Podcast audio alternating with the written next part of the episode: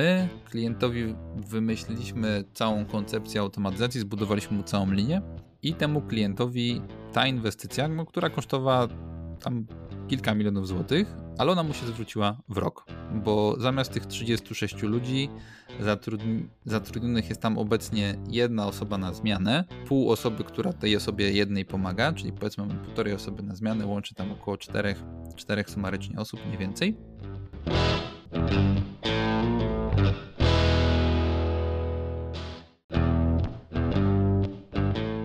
Cześć, nazywam się Tomek Miller, a to jest podcast Kaizen Miracle. Małymi krokami od pomysłu do zysku. Ten podcast tworzą dla liderów, przedsiębiorców i tych, co chcą nimi zostać. Chcę, żebyś korzystając z zamieszczonych treści małymi, średnimi lub wielkimi krokami dużo szybciej niż dotychczas osiągał swoje cele biznesowe i prywatne. Jestem mentorem przedsiębiorców, coachem i trenerem pomagam menadżerom skuteczniej angażować pracowników. Współpracuję z firmą For Results, która od lat wprowadza kulturę bezpieczeństwa i odpowiedzialności w firmach. Wspólnie uczymy, jak sprawić, żeby pracownicy rzeczywiście wiedzieli, co mają robić, byli samodzielni i żeby szef miał więcej czasu dla siebie. Przy okazji dziękuję też moim patronom, zarówno aktualnym, byłym, jak i przyszłym. Każdemu, co wspiera moje działania, wielkie dzięki. Jeżeli podobają Ci się treści, które tworzę i rezonują one z Tobą, to zapraszam na stronę patronite.pl ukośnik Kaizen Miracle.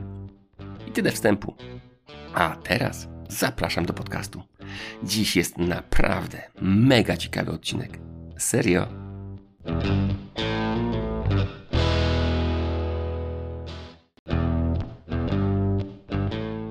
I jeszcze jedno. To podcast o wprowadzaniu kaizenowych zmian w życiu i biznesie. Jeżeli chciałbyś zobaczyć, jak w prosty sposób korzystać z kaizenowych zmian, to zapraszam do mojej książki Kaizen jak osiągać wielkie cele małymi krokami. Właśnie pojawił się na rynku do druk. Książkę możesz znaleźć na Allegro i na mojej stronie internetowej. Serdecznie zapraszam do zakupu. A teraz wracamy do podcastu.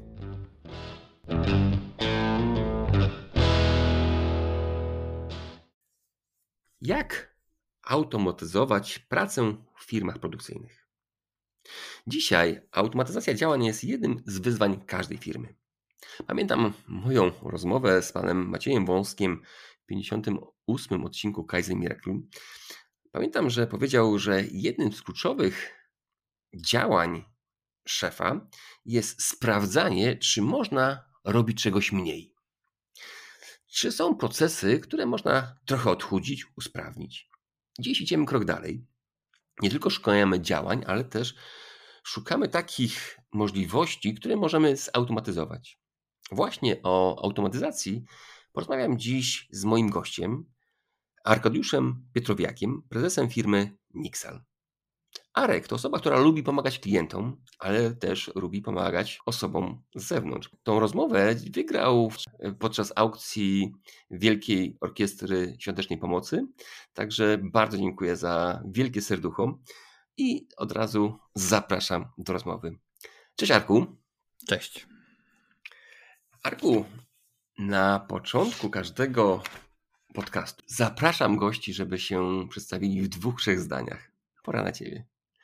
Co byś chciał o sobie powiedzieć? Okej, okay. co ja sobie, to, to, ja sobie powtórzę to, co może zostało powiedziane, czyli nazywam się Arkadiusz Pietrowiak, jestem prezesem firmy Nixal, firmy, która na co dzień zajmuje się automatyką i robotyką przemysłową. E, gdyby dokładnie opisać to, co robimy, albo gdzie nasza działalność znajduje się na takiej wirtualnej mapie, to ona się znajduje poza YouTube'em.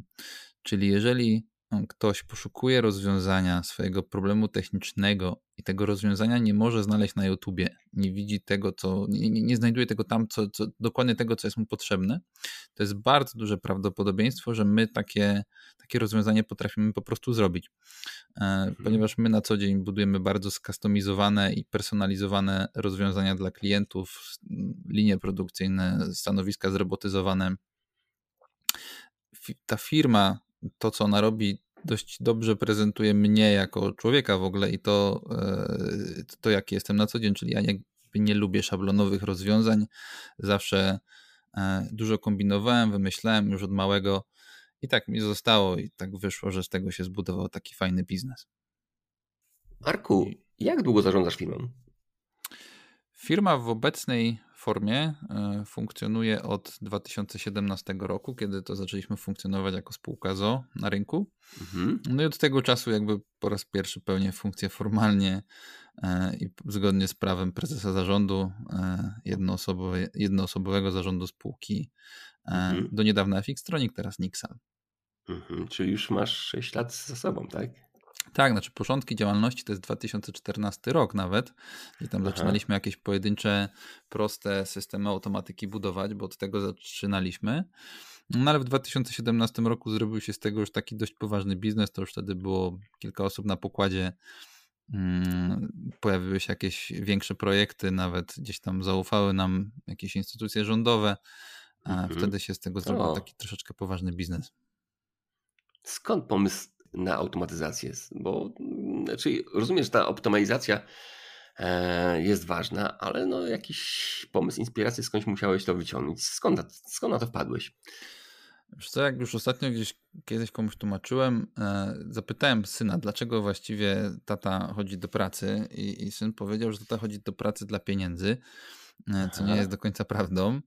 E, bo druga hipoteza mówi o tym, że mm, ja od dziecka jestem nadkreatywny i zawsze lubiłem rzeczy rozkręcać, skręcać, znaczy mniej skręcać, bardziej rozkręcać, e, więc Aha. ta kreatywność, nadkreatywność to towarzyszyła mi od dziecka. I to tak mhm. naturalnie poszło, jakby e, studia gdzieś tam w kierunku inżynierskim.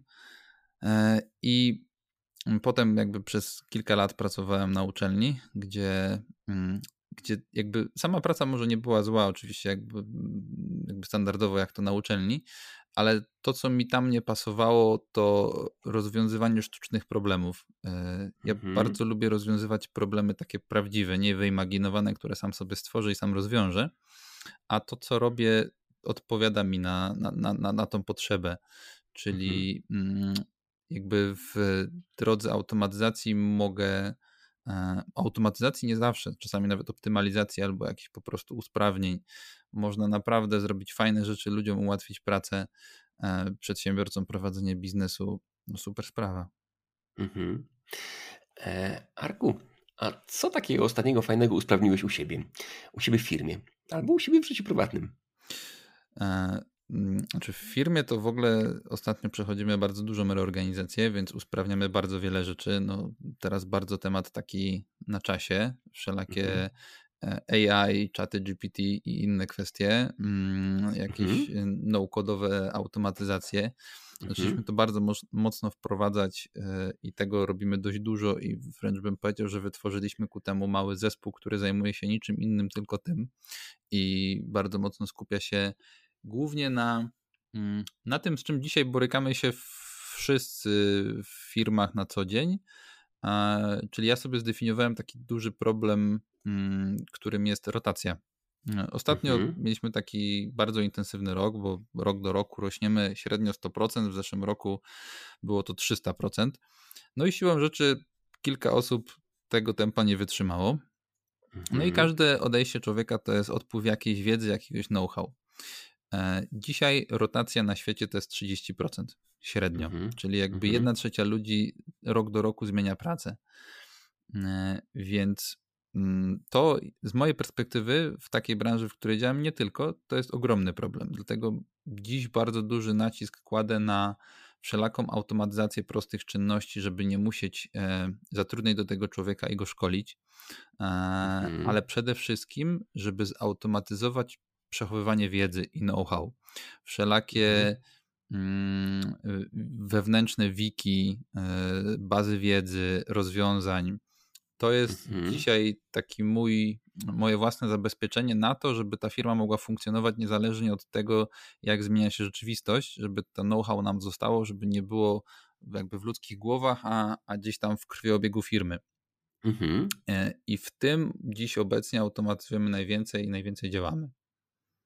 Wiesz co, to zaciekawiłeś mnie. Jak to robisz w takim razie? Bo uważam, że to jest bardzo mądre, bo faktycznie ludzie odchodzą, e, a warto, żeby ta wiedza ich została.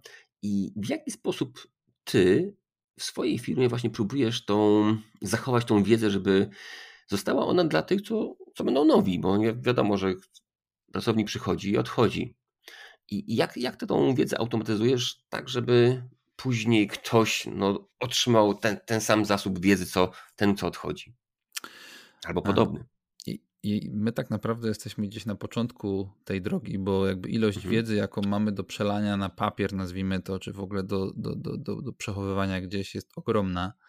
Mhm. E, ale mm, według mnie w ogóle problem, problem nie jest problemem technicznym. Problem jest problemem mentalności ludzi. E, mhm. Największy, największe wyzwanie, z jakim się spotykam w tym obszarze, to jest właśnie niechęć ludzi do dzielenia się wiedzą. Wbrew pozorom, mhm. ludzie chętnie pomogą komuś nawet, w takim rozumieniu, rozumieniu, że przyjdą i mu pokażą, albo nawet czasami zrobią coś za niego pierwszy, drugi raz, już trzeci mniej chętnie, mhm. ale żeby się podzielić swoją wiedzą i przelać ją na papier, tak żeby wszyscy mieli do niej dostęp, to jest naprawdę duży problem.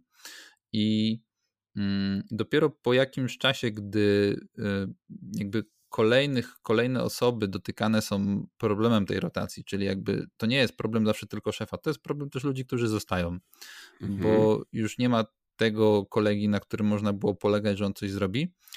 E, I dopiero jakby jak przez taką ścieżkę się przejdzie, takie problemy się pozna, to wtedy tak trochę jednak no boleśnie e, ta mhm. świadomość się buduje, że tą wiedzą należy się dzielić. E, I trochę tak to wyglądało u nas. Trochę oczywiście dalej trzeba to tak naciskać, żeby, żeby ludzie tą wiedzą chcieli się dzielić i nie dzielą się chętnie, mhm. ale e, my to troszeczkę ustrukturyzowaliśmy na takiej zasadzie, że dzisiaj żaden nowy projekt, który jest robiony, e, nie, nie opuszcza nie opuszcza jakby firmy, dopóki nie jest gdzieś zarchiwizowany, w takim rozumieniu, że jakby jest gdzieś miejsce, w którym to, co wytworzyłem, jest, wszyscy mają do tego dostęp, e, jest to komentowane, jakby mogliśmy nad tym usiąść, spojrzeć, cokolwiek, mhm. bo do tej pory wbrew pozorom tak nie było. Czyli każdy coś zrobił, mógł to wysłać do klienta albo gdzieś tam wgrać na maszynę jakiś program. Dzisiaj już tak nie mhm. robimy. E, dzisiaj mhm. już wszystko gdzieś, gdzieś mamy pochowane. Mhm. Czyli taka większa archiwizacja danych. I co jeszcze? Rozumiem to, że pracownicy nie chcą się dzielić wiedzą. Jedno jest dlatego, że z lenistwa, bo to muszą na to poświęcić czas. Drugie jest dlatego, że prawdopodobnie boją się, że ktoś ich może wygryźć i ta wiedza, jak się podzielą, to będzie ciebie łatwiej zwolnić. Co robisz, żeby ta wiedza została? Archiwizacja raz. Co jeszcze? Znaczy tak jak tu, tu też mówiłem, nie? w dużym mhm. stopniu w, w, w, dużym stopniu to jest taka mm, praca u podstaw, co tu dużo mówić, jakby przekonać trzeba ludzi do tego, że to e, że to nie chodzi o to, żeby człowieka można było łatwo zwolnić, bo, bo to naprawdę mhm. nie o to chodzi. E, mhm. Zwalnienie pracownika, który gdzieś tam już y, pracuje jakiś czas u nas, ma doświadczenie i niczym nie podpadł, to w dzisiejszych mhm. czasach jakby nie widzę powodów, żeby to robić w ogóle.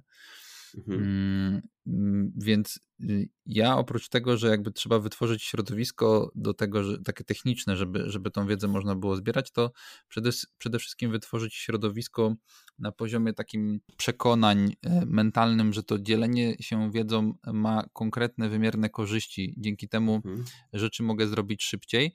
A dzisiaj to, co, mm, to, co jest mhm. dużym problemem i to, czego ludzie unikają, to jest wykonywanie monotonnych, powtarzalnych czynności. Mhm. To jest jakby też na pewno trochę y, jeden z powodów, dla, dla których taką popularnością cieszy się, cieszą się automatyzacje czy chat GPT, mhm. ponieważ mam do wyboru albo zrobię coś sam i zrobię żmudny research, jak to zrobić w ogóle i się nauczę i nie wiadomo co jeszcze, mhm. albo mam to gdzieś podane na tacy i już nie muszę do tego wracać.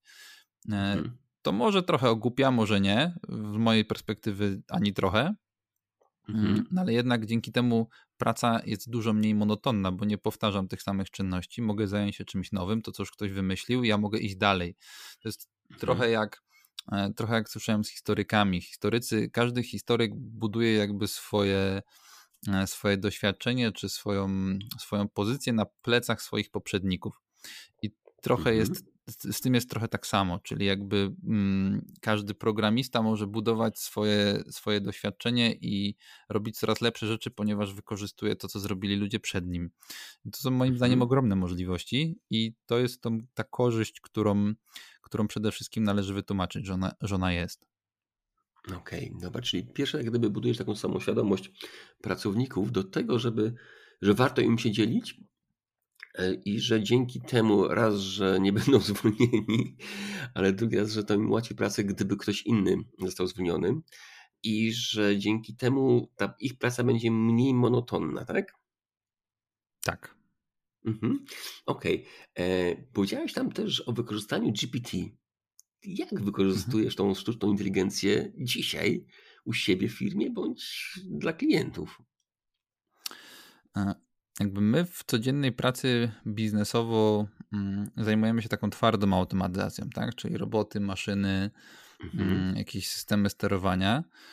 E, tam tej sztucz, ta sztuczna inteligencja jest, ale o tym to, to może jeszcze wspomnę za chwilę. W, e, mhm. w swojej pracy e, wewnętrznej na co dzień, w takich procesach biznesowych, my AI jeszcze w jakimś dużym stopniu nie wykorzystujemy. Jesteśmy dopiero na początku mhm. tej drogi, to jest też nowy produkt, jeżeli Aha. chodzi o ten chat GPT. Z naszej też perspektywy on się na naszych zagadnieniach takich mocno technicznych E, trochę wysypuje, aż tak inteligentny jeszcze nie jest, żeby nam jakoś super pomagać. Mhm. E, są firmy, które się tym zajmują jakby bardziej i szerzej i w ogóle i gdzieś tam procesy biznesowe łatwiej jest tym takie względnie prostsze, nietechniczne, łatwiej jest tym automatyzować.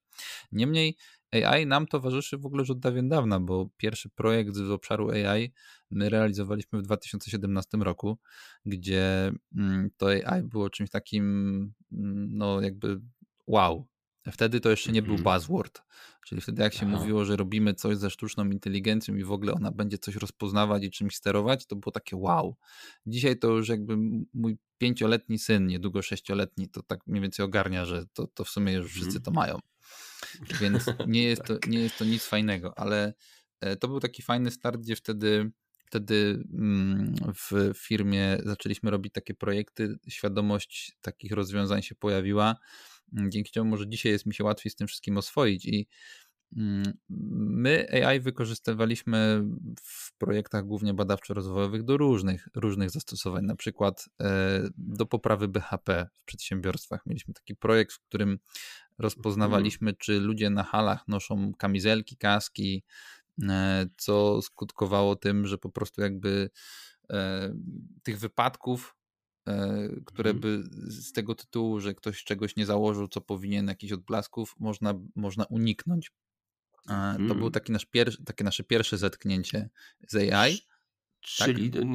czyli rozumiem, że hala była omonitorowana przez kamery i GPT wychwytywały osoby, które chodziły bez kasków i bez e, tych właśnie odblasków, tak? Tak, tak, tak, było, to, tak to, to, mhm. to, to coś takiego było, czyli że gdzieś tam mm, w drodze rozpoznawania obrazu e, z kamer przemysłowych mhm. Mm, analizowaliśmy, czy ludzie są odpowiednio poubierani. Dzisiaj to jest żadne rocket science. Dzisiaj to myślę, że y, sprawny programista w liceum by to ogarnął z dostępnych narzędzi. Okay. Ale wbrew pozorom, te parę lat temu, w 2017 roku, to było naprawdę wow. Mm-hmm. Z innych projektów, w których wykorzy... my głównie w ogóle sztuczną inteligencję wykorzystywaliśmy zawsze do jakichś zagadnień związanych z rozpoznawaniem obrazu. E, mamy na przykład e, też e, drugi projekt, dużo większy, który wbrew pozorom jest prostszy i w którym też w dużym stopniu AI zostało wykorzystane. Mianowicie mhm. zbudowaliśmy lat temu kilka, aczkolwiek premierę to będzie miał dopiero w tym roku, roz, takiego robota, który zbiera pieczarki. I on w ogóle jest mhm. napędzany w dużym stopniu AI, wiele rzeczy tam się dzieje samoczynnie i samo jest sterowane i, i, planowane i rozpoznawane. Mhm. E, więc tak jak wspomniałem, to AI towarzyszy nam już jakiś czas. Mhm. Tak z ciekawości, to jest a propos tych pieczarek i tego e, AI. E, to co to takiego jest z sztucznej inteligencji do zbierania pieczarek? Bo jestem zielony w tym, a, a to jest taki niuans, który bardzo interesuje. Znaczy, e, może tak, bo, bo, bo, tutaj też nie wszystko mogę jeszcze powiedzieć, e, ale okay, to, dobra. co mogę powiedzieć, to przede wszystkim to, no, że najprostsze z zastosowań, no to rozpoznawanie obrazu, czyli gdzieś tam wyuczenie, wyuczenie systemu, co jest pieczarką, a co nim nie jest. Mm, tu, tu też takie, takie fajne porównanie, że zbudowanie pierwszego algorytmu, który zaczął się budować w roku 2018, e, mhm. trwało dwa lata. Dzisiaj mhm. go przebudowanie, tak naprawdę zbudowanie go od nowa zrobiła jedna osoba w kilka miesięcy. E, I to tak naprawdę mhm. niepełna dotowej pracy. Dzisiaj już takie narzędzia są, że, że, że można to robić dużo szybciej, dużo prościej. Więc mhm. przede wszystkim gdzieś tam rozpoznawanie tego. Potem poszliśmy dalej, rozpoznajemy też choroby tych grzybów e, i, i, i to, jak wygląda uprawa, ale idziemy jeszcze dalej i potrafimy przewidywać, jaki będzie. Tu nigdy nie wiem, czy to plon to jest właściwe określenie, mhm. ale jak przy określonych parametrach, mm, jakby wejściowych do procesu w rozumieniu klimatu i nawodnienia i wszystkich innych aspektów, będzie się zachowywała oprawa, ile da, ile da, jaki wynik, e, ile się można spodziewać, kiedy te pieczarki wybiją.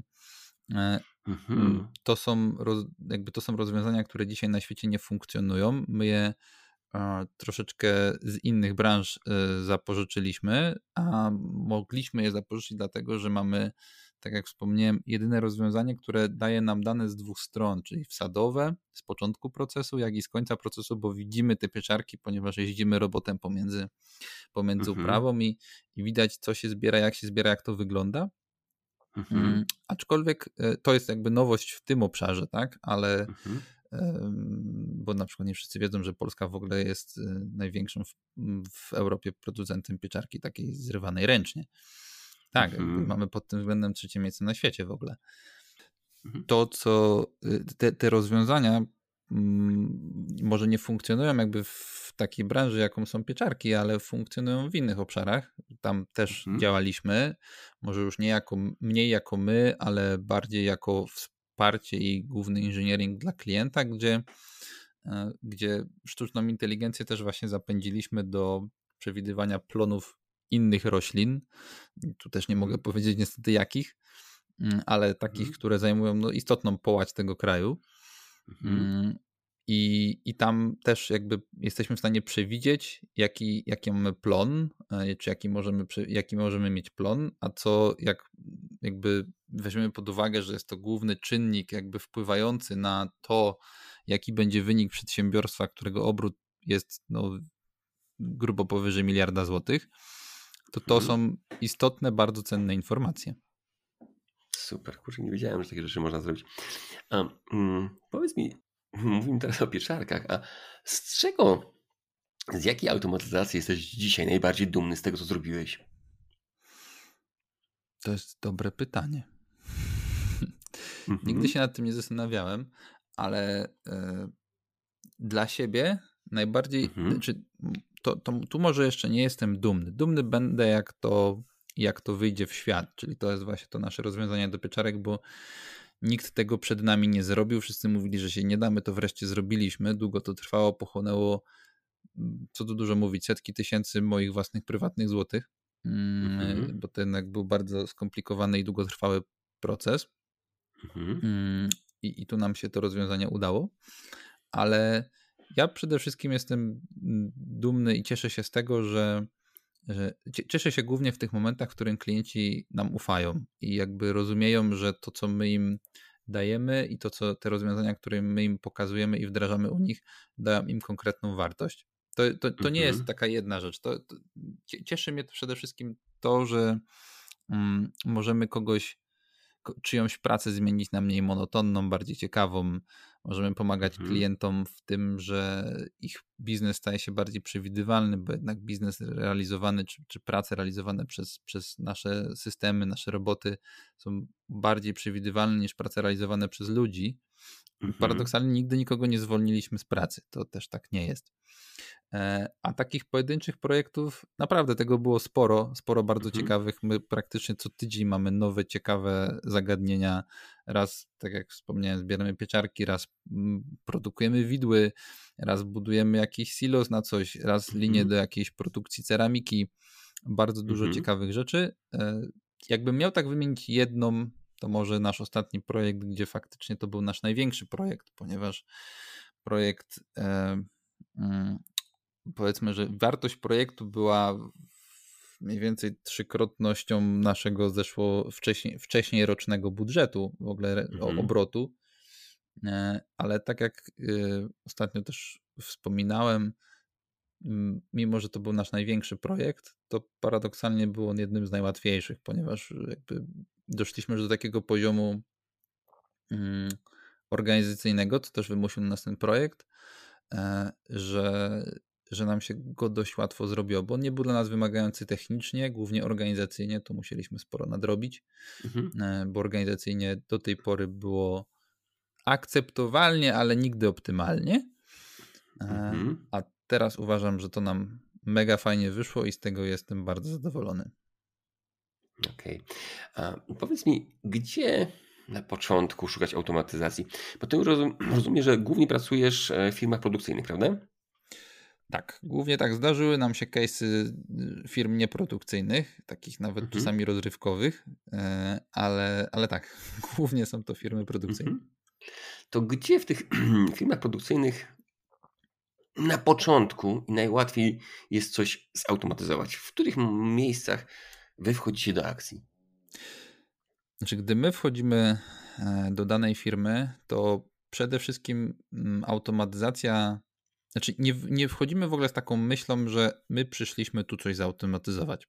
My w pierwszej mhm. kolejności przychodzimy się dowiedzieć, jak to wszystko działa. I mhm. w ogóle dobrym i jedynym sensownym wyjściem do automatyzacji jest zebranie informacji jak najszerzej. Ja czasami mhm. nawet mówię, że automatyzację to się robi pod rękę z księgowym, bo nie tylko są nam potrzebne dane takie w rozumieniu produkcyjnym. E, musimy wiedzieć, y, co boli ludzi na linii, gdzie są może największe rotacje, gdzie najtrudniej mhm. zatrudnić pracownika, bo jest na przykład trudna praca albo jakby cokolwiek innego wymagającego albo mhm. jakieś wymagane są bardzo rozbudowane kompetencje. Gdzie jest najwięcej awarii? Który proces mhm. kosztuje najwięcej? Jak w przyszłości będą się mhm. jakby wyglądały nasze zamówienia, nasze wolumeny produkcyjne? Jak mhm. wyglądają dzisiaj? To są wszystkie dane, które, i jest ich oczywiście sporo więcej, na pewno też są jakieś standardy, które, które gdzieś tam są wymagane przez firmę.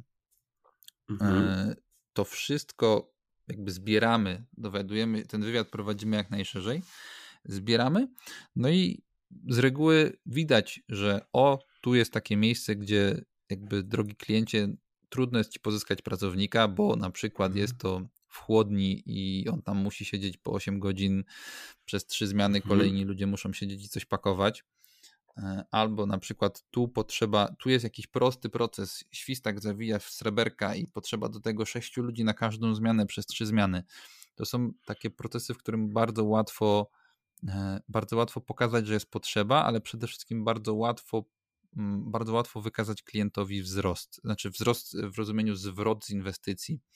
On mhm. się szybko pojawia, gdy jest dużo ludzi zaangażowanych w dany proces. I to są te mhm. miejsca takie najbardziej e, E, miejsca, w których jest najwięcej ludzi, to są te miejsca, do których przytulamy się tak na początku, bo tam, mhm. tam łatwo pokazać, e, że, że to się może fajnie zwrócić. Mhm. To tak z ciekawości, no, albo czy możesz powiedzieć o jakichś przykładach projektów, które się zwróciły bardzo szybko? Jak, e. jak to był okres, kiedy się taka inwestycja może zwrócić? My, my z reguły w ogóle pracujemy gdzieś na takim cashbacku to takie staropolskie słowo, ale jakby na zwrocie, e, tak. na, na, zwrocie gdzieś około takim dwuletnim, ekstremalnie Aha. trzyletnim. E, mhm. Oczywiście są, są projekty, które nie są zawsze liczone na poziomie cashbacku, on może być wieloletni, ale to są mhm. na przykład takie projekty jakościowe albo poprawające bezpieczeństwo, które po prostu trzeba zrobić i tu nie ma za bardzo dyskusji.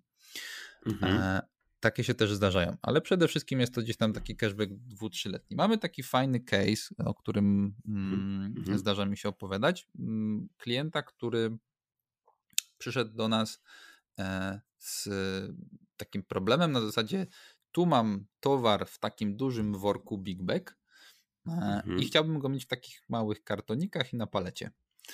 To jest koniec wytycznych mhm. od klienta e, i my mu, mhm. my mu i on jakby, klient też wiedział, w międzyczasie policzył, że on mógłby to, ten proces realizować samodzielnie, tam musiałby dokupić jedną, dwie maszyny, no i ten proces musiałoby realizować 36 osób.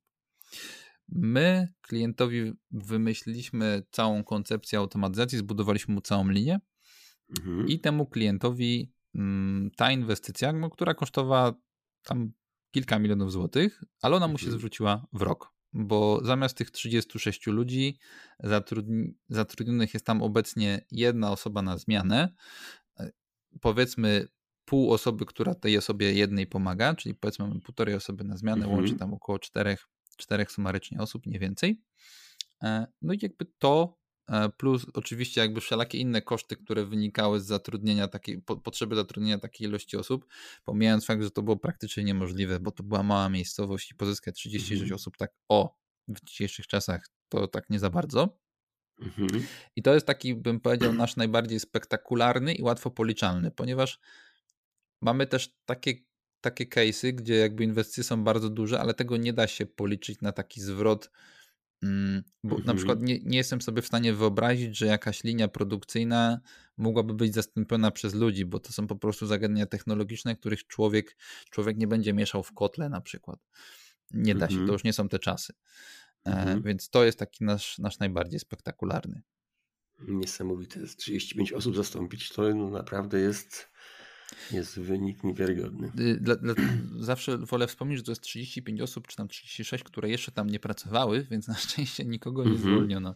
W ogóle, tak jak też wspomniałem, nie jest tak, że my zwalniamy ludzi. E, jak liczyłem jakiś mhm. czas temu, to gdzieś dotychczas nasze, w tych łatwo policzalnych zagadnieniach, nasze systemy, maszyny i, i, i roboty zastąpiły pewnie z 200 osób, jak nie lepiej.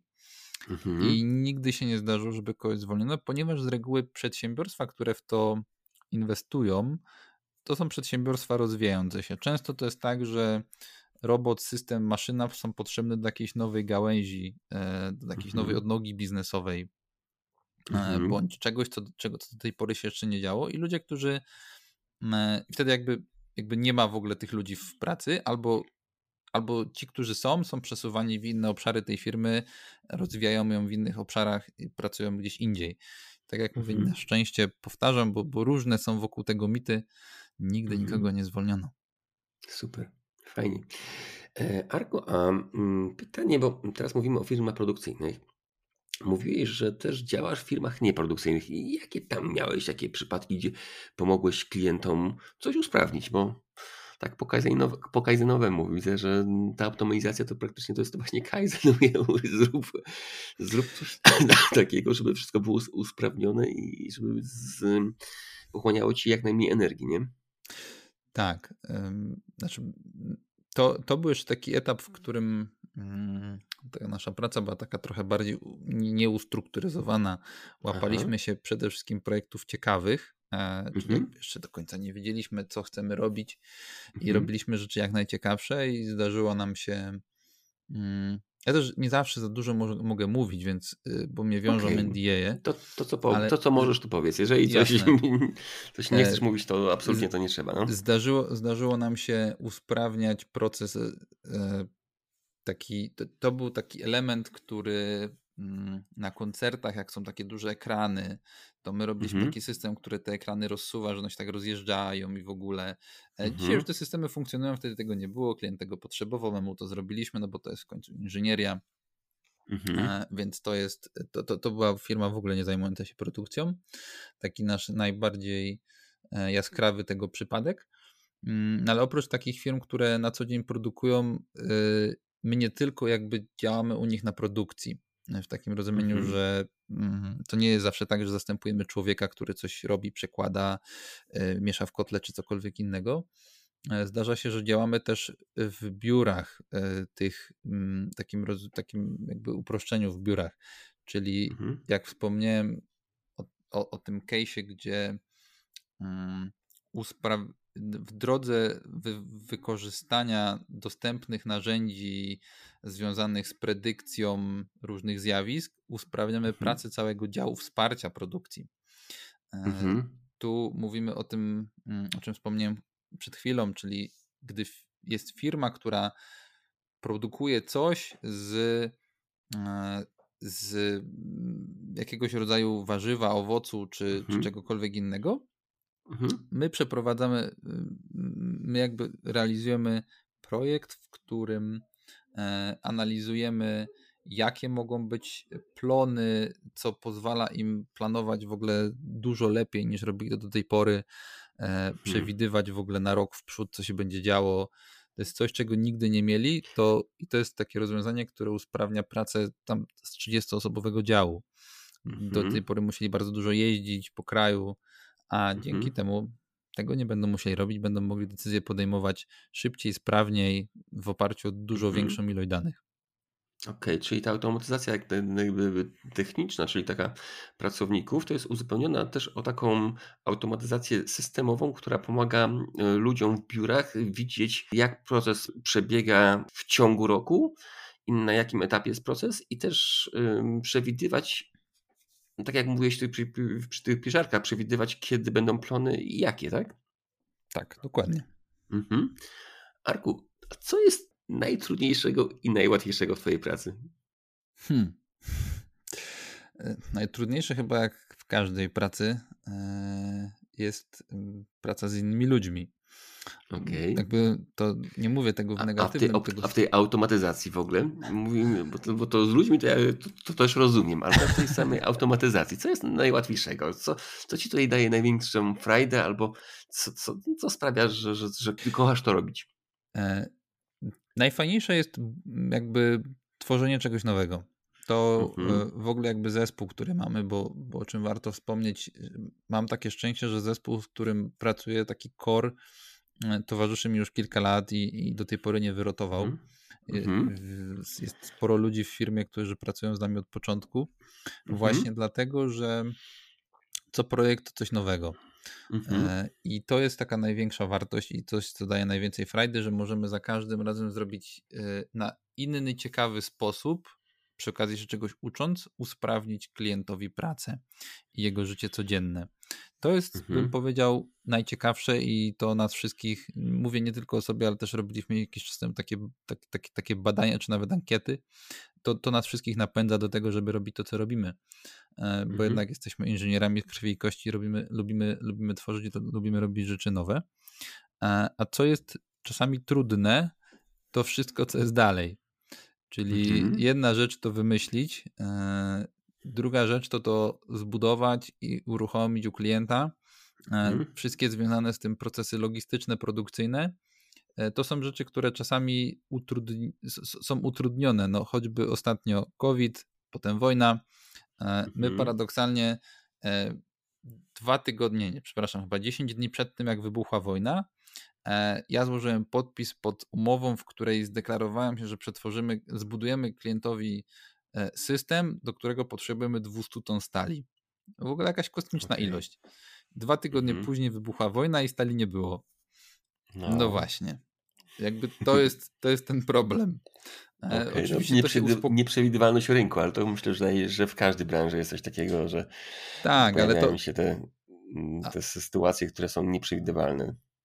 Tak, ale to akurat tam e, to no akurat bardzo mocno wpłynęło na cały łańcuch dostaw, mhm. procesy właśnie produkcyjne, montażowe i tak dalej. E, to, to, to mhm. są te trudniejsze aspekty, mm, ale powiedzmy, że coraz mniej tego nie lubię.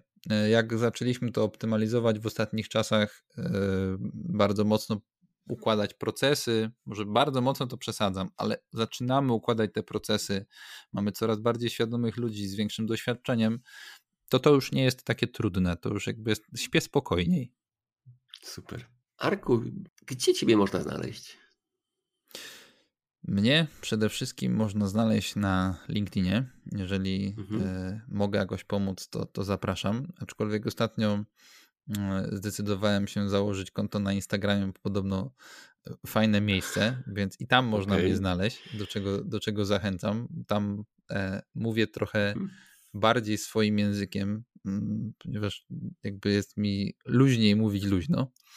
Okay. E, także w tych dwóch miejscach można mnie znaleźć, e, a jeżeli jest e, jakiś problem techniczny, to przede wszystkim przez stronę internetową, czyli nixal.pl tam można mnie, tam można też i do mnie trafić. Oczywiście tam do mnie trafi się najpóźniej, ale jeżeli osobiście, to zapraszam na LinkedIna. Super. Arku, wielkie dzięki za rozmowę. Wielkie dzięki za to, że wziąłeś udział w licytacji tej, tego programu. Jest mi miło, że wybrałeś ten podcast i cieszę się, że dzięki temu, oprócz tego, że nasi słuchacze dowiedzą się sporo o automatyzacji, ale również e, dzięki temu być może w naszych szpitalach będzie trochę e, więcej sprzętu, który pozwoli nam e, żyć zdrowiej, dłużej i przyjemniej. Arku, wielkie dzięki za rozmowę. Do usłyszenia, do zobaczenia. Dziękuję bardzo. Do usłyszenia. I, I jak Ci się podobał ten odcinek? Jeżeli coś Ci się spodobało, to szybko weź długopis lub telefon i zapisz to sobie. Być może jest to jedna rzecz, a może więcej. Zapisz to sobie. Wiesz, tak żeby nie zapomnieć. Pamięć jest naprawdę ulotna. A jeżeli chciałbyś sprawdzić, jaki styl zarządzania sprawdzi się w Twojej firmie, to zapraszam do symulatora okrętu podwodnego Mission One. W firmie For Result stworzyliśmy VR-owy, wirtualny symulator łodzi podwodnej. Tam, bez realnych konsekwencji, można ćwiczyć różne metody zarządzania zespołem. Doświadczenia są naprawdę niewiarygodne. A gdybyś chciał porozmawiać ze mną, to kontakt do mnie jest w opisie odcinka. Często można mi też znaleźć na LinkedIn. Tam też dzielę się swoją wiedzą i doświadczeniami. I tyle na dziś. Niech Kaizen da Ci moc. Cześć!